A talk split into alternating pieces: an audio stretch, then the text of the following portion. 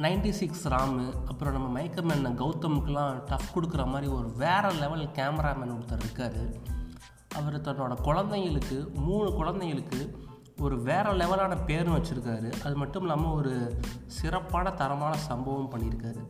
அவர் யார் அவர் என்னெல்லாம் பண்ணார் அப்படிங்கிறதையும் அது மட்டும் இல்லாமல் ஒரு சிங்கப்பெண் பற்றின ஒரு சின்ன ஒரு ஸ்டோரியையும் இந்த ஆடியோவில் நீங்கள் கேட்க போகிறீங்க என் மக்களுக்கு வணக்கம்.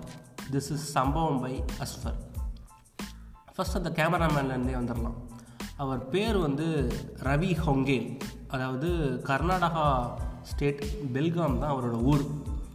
அவருக்கு கேமரானா சும்மா வேறு லெவல் இன்ட்ரெஸ்ட் போல்.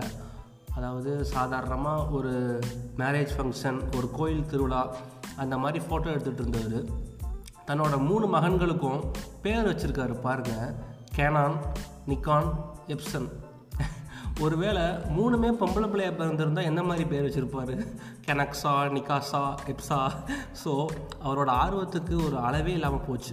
அது மட்டும் இல்லாமல் தன்னோட வீட்டையும் ஒரு மூணு மாடி வீடு கட்டியிருக்காரு. அதையும் கேமரா மாதிரியே ஒரு வடிவமைக்கணும் அப்படின்னு சொல்லிட்டு மூணு மாடி வீட்டையும் தூரத்துலேருந்து பார்க்க அப்படி ஒரு ட்ரோன் ஷாட்லாம் எடுத்து பார்க்க அப்படியே கேமரா மாதிரியே இருக்குது வீடு. அந்த பால்கனி அதெல்லாம் பார்க்க அந்த கேமரா லென்ஸை ஃபிக்ஸ் பண்ணால் எப்படி இருக்கும்? அது மாதிரி தான் இருந்துச்சு.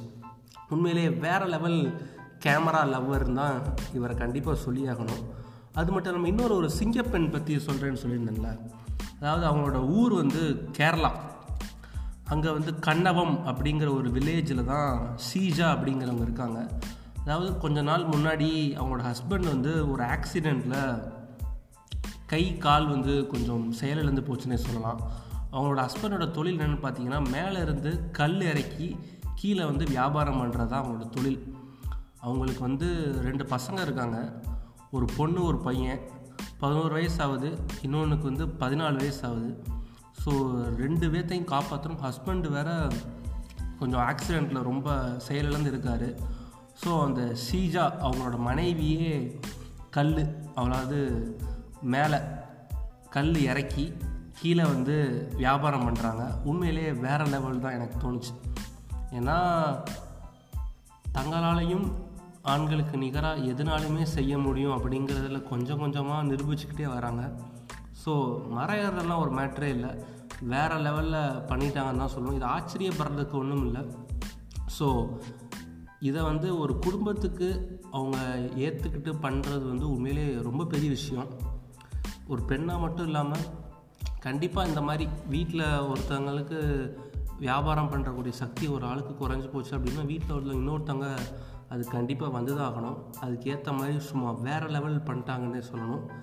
ரியல் சிங்கப்பெண் தான் சீஜாவை சொல்லலாம். ஸோ தட்ஸ் இட் கைஸ் இன்றைக்கி ஓரளவு ஃபன்னாகவும் கொஞ்சம் இன்ஸ்பிரேஷனலாகவும் ரெண்டு நியூஸ் உங்களுக்கு சொல்லியிருக்கேன் நினைக்கும் போது லைட்டாக சந்தோஷமாகவே இருக்குது. Stay safe stay positive tata bye bye